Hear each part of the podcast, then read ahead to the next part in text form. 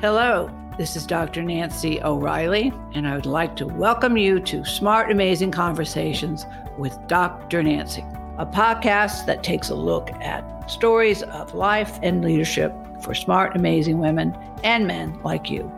The most important thing is showing up.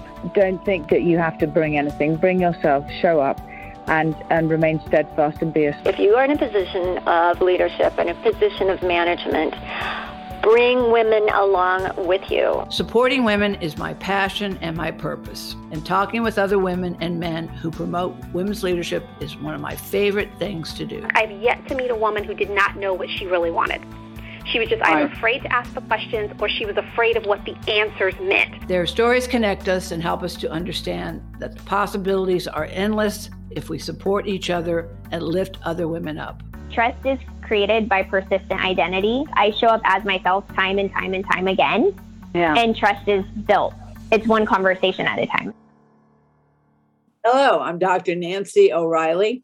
I'm happy to welcome Kelly Nevins to Smart Amazing Conversations with Dr. Nancy. Kelly is currently the CEO of the Women's Fund of Rhode Island and often speaks about the status of women and girls and why investing in women is profitable and why using a gender lens to create systems change is important. Kelly has used her master's degree in education and leadership and her expertise in strategic development to lead Rhode Island's social profit sector since 19, 19 since what? Oh, since 18, 1888? No, that's not right. no, let's try 1980. Boy, you are you look good for your age, by the way. uh, I, I, apologize. I can't read. This is very small. She is also a, is skilled at motivating teams and individuals and has a good sense of humor, creating workplace equity and developing community relations, uh, community relations tools. She has presented at several conferences for women and is frequent and frequently featured on local programming as Go Local Prov in 2020, Providence Business News honored Kelly as Social Sector Industry Leader and received the Secretary of State's Medallion Award in 2021.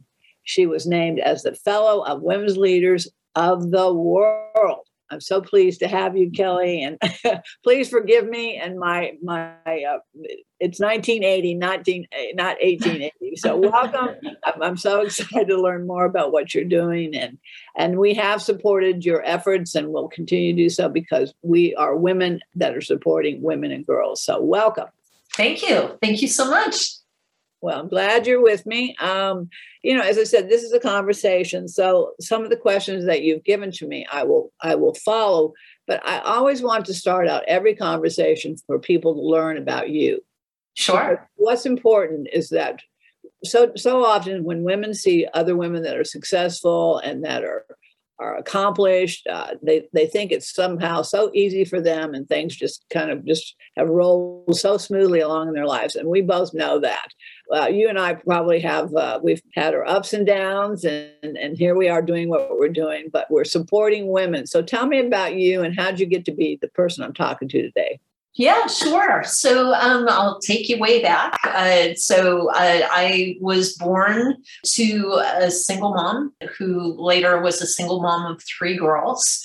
Um, and uh, certainly that had influence throughout my life. You know, I, I saw how my mom struggled economically to take care of us how you know the system in many ways seemed to benefit men and not so much women uh, even when they were trying to do the right thing. Um, i you know when i talk about my work i also talk about how uh, influential it was to see my mom lose jobs because she had to stay home and take care of a sick kid who was unexpectedly sick. And you know just how how it's it was much easier for men to be able to to not have to deal with those issues. Yeah. Um, I was the first person in my family to go to college. Uh, and so I, you know, had to navigate financial aid, uh, scholarships, things like that.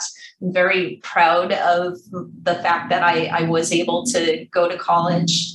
Um, and while I was there, I had this idea that I wanted to go into public relations.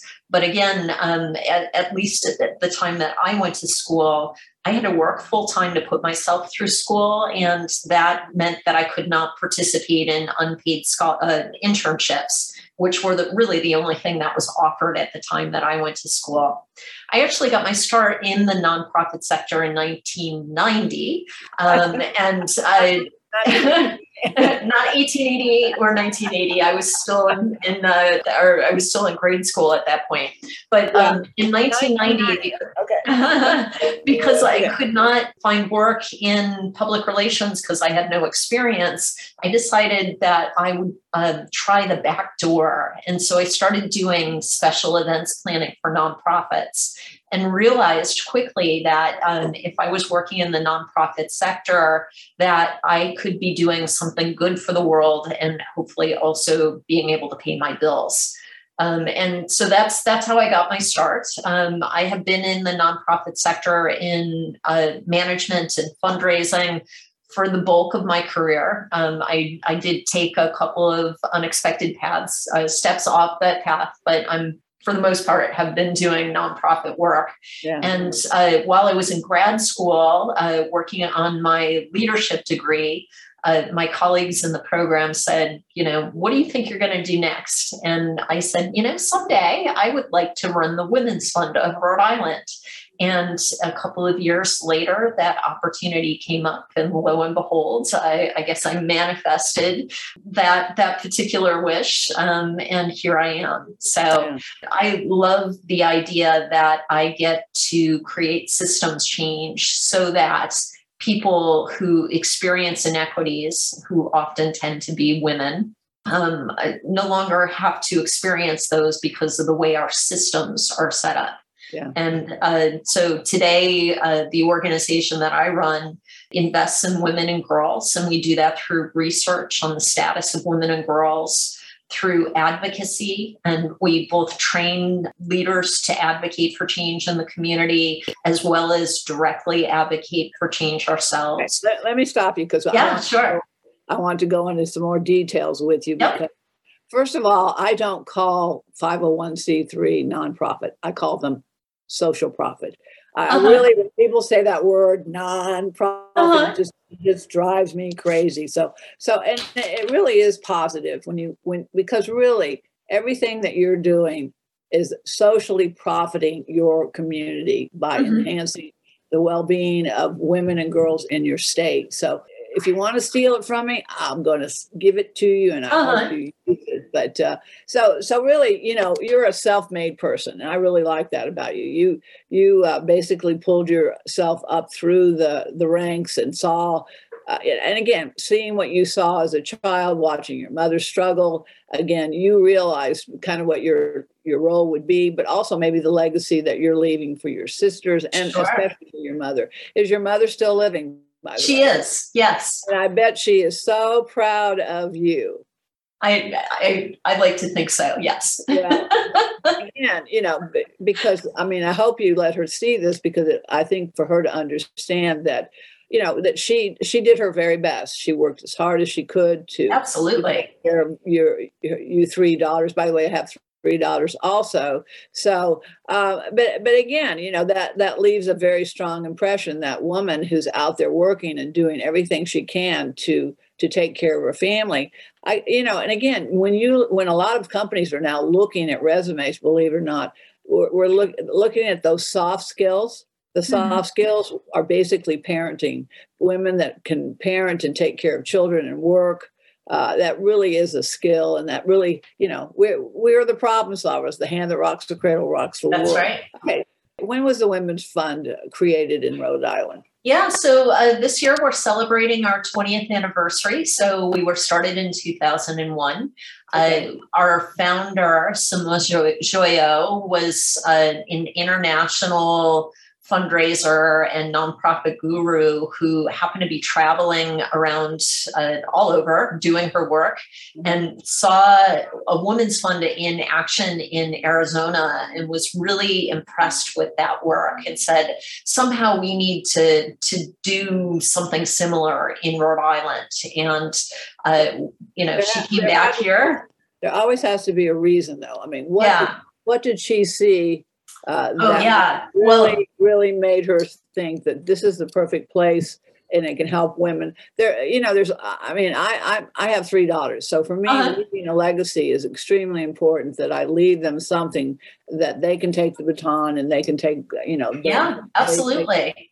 well, I, right from the get go, she was she was angry that you know uh, that there were these inequities that existed, particularly for women, but also uh, also racial inequities uh, that she was noticing as well, and the fact that basically these programs were being created that were meant to impact everyone but when when there was no gender lens that was being used what she saw is that men and boys would continue to rise to the top and women and girls would fall through the cracks and she did her own research and realized you know and this is still true today that less than uh, 2% of funding across the nation goes to programs that are directed specifically at women and girls. Two, less than 2% of, of foundational funding. I've never, um, I've never heard that fund. Yeah. because that's all I do is fund uh, women's programs. So I, I, was, I was, I thought it was more than two percent, but uh, that that really does definitely show that we have total a total imbalance as far as yeah. services. All right, tell give me a, give me an example of someone who is you have helped through the the Women's Fund in Rhode Island. Someone that you would call, you know, from start to finish. Now she's a, success because I know everything that we put out there comes back to us threefold. So Sure. I know that all these women will come back and they'll do something for some other some other woman as well. So yeah, give sure. Me, give, me a, give me a story of someone who's just really benefited from from, from the Women's Fund? Yeah, sure. So, uh, first of all, I will say that we are less of a direct service organization than one that is engaged in systems change. So, um, we we tend to operate in the the, the spheres of, of advocacy, if you will. So, we have a program at the Women's Fund called the Women's Policy Institute that trains a cohort of women to understand how legislative change is made in our community. And together they work on a project that uh, that hopefully changes some of the systems to create a more equitable landscape, particularly for women and girls. So um, in 2012, there was a woman who went through that program. Her name was Gayle Goldin, who uh, helped to, first of all, pass the one of the first paid leave laws in the United States. Rhode Island was among the first in the early days. So that was part of the work that she was doing through the Women's Policy Institute. But also uh, because of her uh, learning in the program, it inspired her to run for political office, and she became a senator within our General Assembly. Um, and up until September, she continued to serve in that role, but uh, most recently has now gone to work for the federal government as a senior advisor to the Women's Bureau. So uh, the work that she had been doing locally, uh, she now is able to have national impact from as well. So, so that's one person who has had a lot of direct connection and impact with the Women's Fund. Well, th- those are the kinds of stories that when we hear them, we know that anything is possible because what uh, this women's policy program is doing is get not only giving women a voice, but giving yes. women a seat at the table. Absolutely. And we have to have both. We have to yes. have our voices, but we also have to have a seat at the table, not around the not around the table, a seat at the table. So that's right. Anybody, anybody else that comes to mind? Because yeah, well, I again in that vein, um, one of our board members in the late uh, thousands, uh, Nellie Gorbea, um, was so taken by the research that we were doing that was showing the inequities for women and girls in our state that she was inspired to do something. And what she did is run for Secretary of State. And she talked specifically about the research that we were, were doing at that time and, and what she wanted to, to work on to change and uh, she's currently now running for governor. She's still our Secretary of State, but she is now running for governor. Wow. And while we don't, you know, we're a nonpartisan organization. I, I, know I've just used two examples of folks who got involved in, in politics. Uh, we're nonpartisan, so you know we don't back candidates. Yeah. We train women to think about what it would mean to run for office. Um, we're actually creating a new program right now that would support newly elected and appointed women who get in office, but it doesn't matter what political party they are affiliated with. It's more about making sure that they have the skills and the tools that they need to enact on the visions that they have for the world. Because, like you, Dr. Nancy, we believe that women need to be at the tables where decisions are made and resources are allocated. So, we absolutely want to see more women in leadership, both in government but also leading our local businesses and uh, our local uh, social profits, if you will. Thank you for using that. Like yes. Uh, well, I, you know, I'm currently the chair of Take the Lead, which is a uh, a national organization that basically is does many many things, but one of the most important things it does is offers curriculum through the cohort, cohort system, which is again the cohorts are based on a particular area. It could be law, it could be it could be media, it could be real estate, but it's something banking. But these are a group of women that are chosen by their cohorts, by their by their peers to be represented, 50 women. And they're basically then going out and, and taking this leadership training. And one of the things that we've always found after the training is that the glue that these women create by these cohorts oftentimes come out saying not only have they developed a, an amazing network of communication and, and, a network of referral, but for the first time in their lives, they feel the support of other women. Is that is that what you see also in your programming? Again, you're at this level. I, I guess what I'm yeah. seeing is you're up here, you fund here, and then it happens here, and then trickles all over the place. Is that? Is that- it, uh, yes and no. So I, what I will say is again, we're not we don't typically have deep programming, but the programming that we do offer, like our Women's Policy Institute, um, is meant to create a, a cohort of, of women leaders who, yes, would support each other as they continue to create community change for the better. But we also teach some self advocacy um, types of things like salary negotiation skills um, often women don't realize number one. Huge, uh, yeah. Yeah, yeah. go in and they're already negotiating even before they get the job. Women walk in and they, they say you have the job. They go, oh, thank you.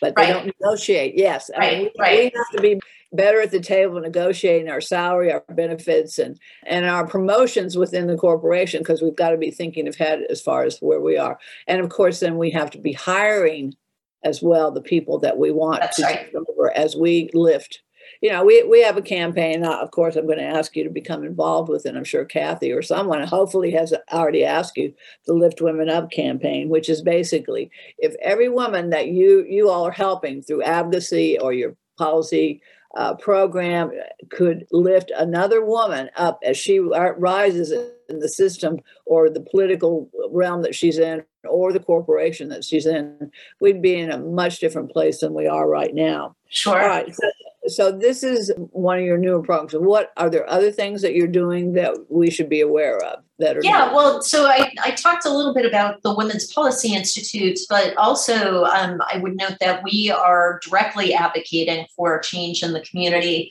I'm really proud that this year we um, helped to pass uh, the Fair Pay Act in Rhode Island, which um, changes the definition of what pay means. Um, so, what we are now having our local businesses do is pay women equally for comparable work. Yeah. So, um, you know, of course, we've had this equal pay law uh, on the books federally for decades, but the courts have chosen to really narrowly define what equal pay means. And so uh, we worked really hard to to broaden what that definition is, so that today, um, if you, for example, are an editor in a newspaper and you are working on, let's say, lifestyle stories and your male colleague is working on sports stories. You have the exact same job. You're out at night and uh, over the weekend at community events. You're doing the same things. You're overseeing the same people. Yep. You just happen to have a different topic that you're working on. Sure. In the past, because there wasn't everything exact about your job description, lifestyles versus sports, uh, an employer could choose to pay you differently just based on that. Today in Rhode Island, that's no longer true.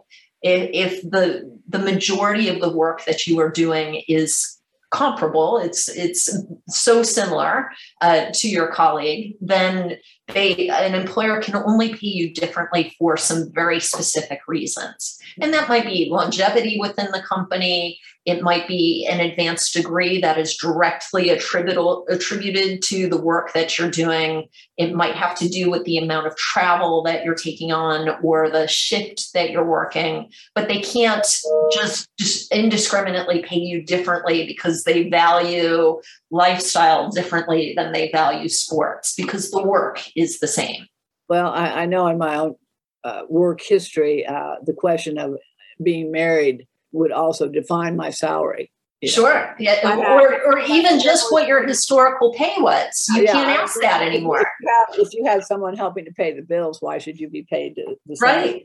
It's still it's amazing that in 2021 we're talking about these subjects, but here's a subject though that's really concerning me. You know, not only Roe versus Wade, but the the concern of the number of women that are leave that have left and are leaving the workplace and mm-hmm. many are saying they have no intention of returning uh, mm-hmm. uh, they have i guess they have a spouse that's working they have children uh, as you said the, the big issue of flex time and mm-hmm. daycare is a huge issue and has yep. been uh, and a lot of these even in the schools right now a lot of the after school programs are not continuing you know we still have the covid and the pandemic yep. issues but but what are you what are you experiencing in Rhode Island? Because this is something we are really concerned at. Women Connect for Good are the you know we're, we've been making headway of getting women into leadership positions yeah. and women lifting as they rise. But now we've got women going, hey, I'm I'm I'm out the door. I you know yeah. I, they can't not, do it all. I can't. I can't pay. I can't get. I'm not getting paid for what I need, right.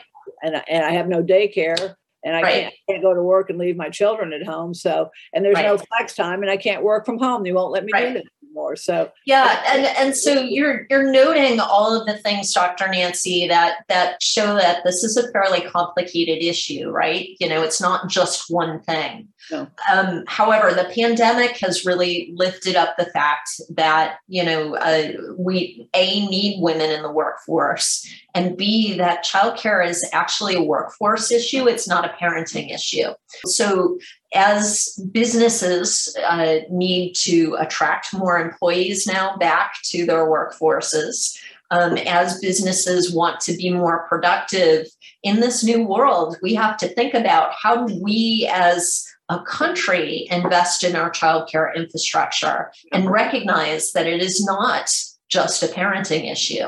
Um, we need to make it accessible, safe, and affordable. And truly, how do we do that? in addition, we need to pay livable wages. And, you know, the, the pandemic finally broke this oh, we're going to pay people these sub poverty wages and then, you know, not allow them to access other benefits because they have a job.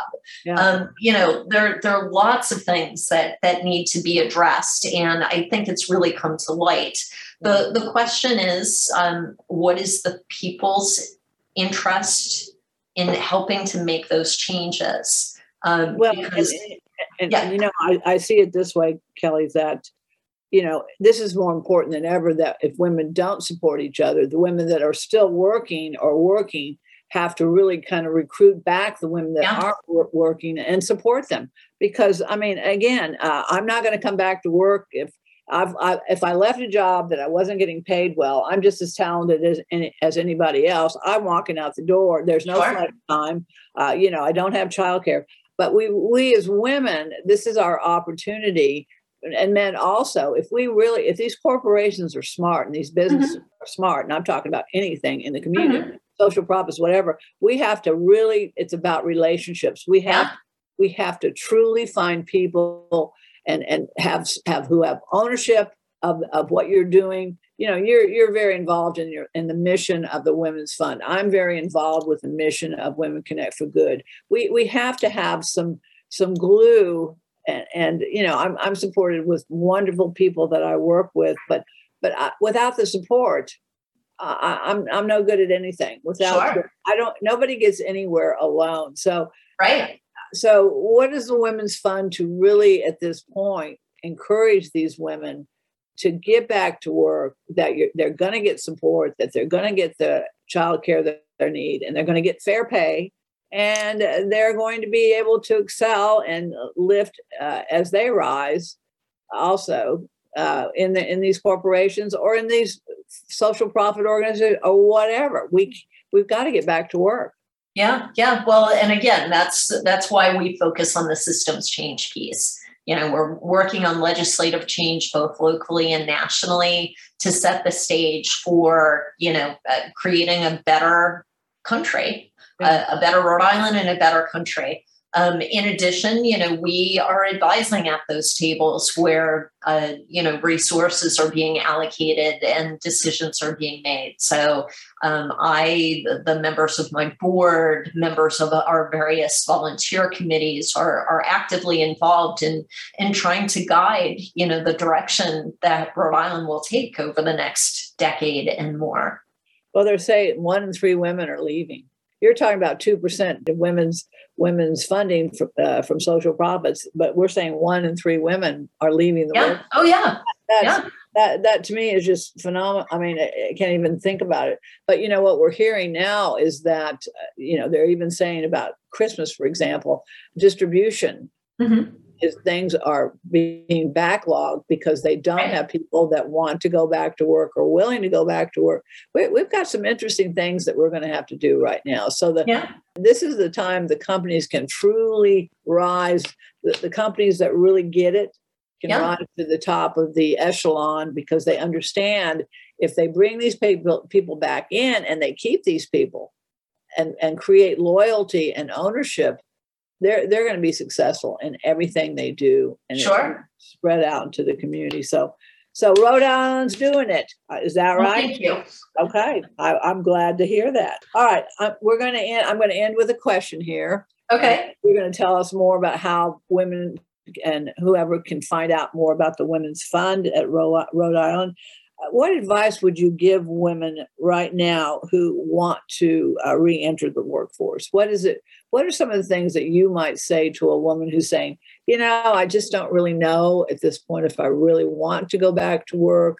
You know, I don't feel that I get what I need at work, or you know, I, yeah. I need here. What what's your, what is your advice? Uh, so right now, I would say it's a buyer's market, right? Um, if you think you're not going to be happy at the workplace that you're uh, have left most recently, lots of employers are being very competitive at this point in time and saying we need to attract people so we need to do all we can. Uh, now's the time to negotiate even if you want if you're thinking about going back to the workforce that you most recently left um, you can negotiate for so much. And i would say you tell your employers what you need you know uh, if it's flex time if it's you know the ability to work from home a couple of days a week you know finding different ways uh, to to help you so that you can be the best employee that they need as well. Yeah. um, a lot of women at this point in time are also thinking about starting their own businesses. So there's there's options now. Uh, you know certainly again the pandemic lifted up the idea that folks who uh, are gig workers or who work from themselves uh, don't have access to benefits. And so there are changes to how communities are providing, for example, unemployment insurance and being able to provide overall health insurance, things like that. So, so the game is is changing a bit, and now is is actually a really great time to be negotiating for the things that you need. Yeah, yeah um, I agree. I agree. Yeah. So uh, that's one piece. The other piece is, again, that um, employees are in such demand that there are often a lot of free or very low cost training programs. So if you're thinking about wanting to change a career, reaching out to, we have our Department of Labor and Training, some kind of employment division in your state that you could reach out to to learn about what what training programs are available to you that maybe you want to switch careers to something that is a little bit more lucrative for you and see what's available. And again, many of those programs are recognizing, oh, it's not just about providing free training, but also wraparound services like childcare while you go through those programs. So I, I just think that there's more of a recognition in today's world that it's not as easy as just extending, you know, a a free class. Yeah. Um, so could now, someone uh, so could someone call your organization today and say, you know, I'm I'm interested in you know about how to negotiate going back to work and and you could give them some at least some resources and some tips on sure yeah reach in, who they who they can reach in Rhode okay yeah. all right, there we go. Well, all right. I want to thank you for today. And I know this is so important. You know, it's little that we do, but it's so valuable and so important that we do when we lift other women up. So I'm going to challenge your organization to become a member of the Lift Women Up campaign. Join it. You can go to our website, drnancyoreilly.com.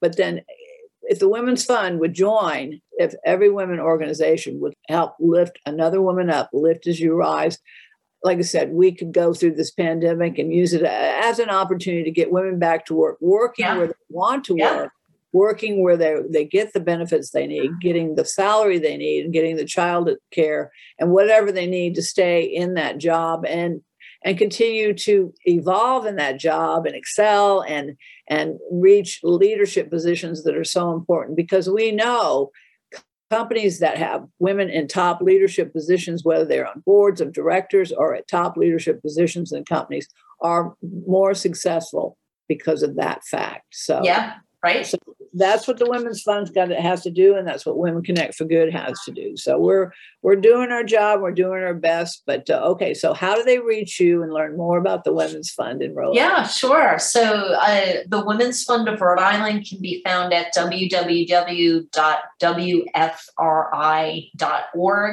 uh, you can also call our, our phone number at 401 262 5657. We exist for Rhode Island. There are frankly women's funds all across the United States and probably one serving your community as well.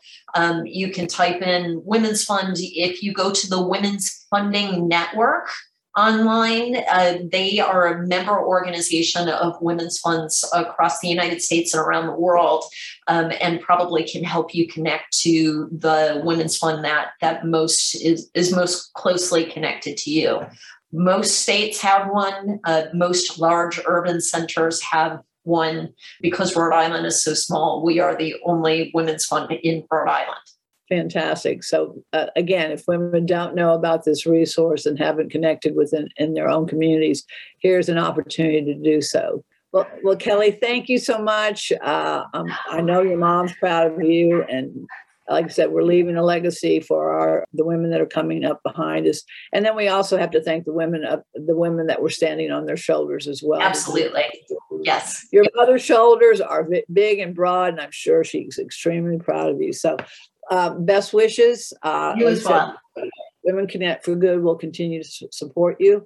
Uh, we will get this information out. Uh, this podcast will be again aired so that you're able to share it. But uh, thank you so much for your time. Have a wonderful day and see you soon. Thank you. You will. Take care. If you enjoy these smart, amazing conversations, please subscribe, rate, and review them on Apple Podcasts, Spotify, Amazon, or wherever you listen to your favorite podcasts. And read and enjoy more amazing stories in my books, In This Together How Successful Women Support Each Other in Work and Life, and Leading Women 20 Influential Women Share Their Secrets to Leadership, Business, and Life. Thank you for listening.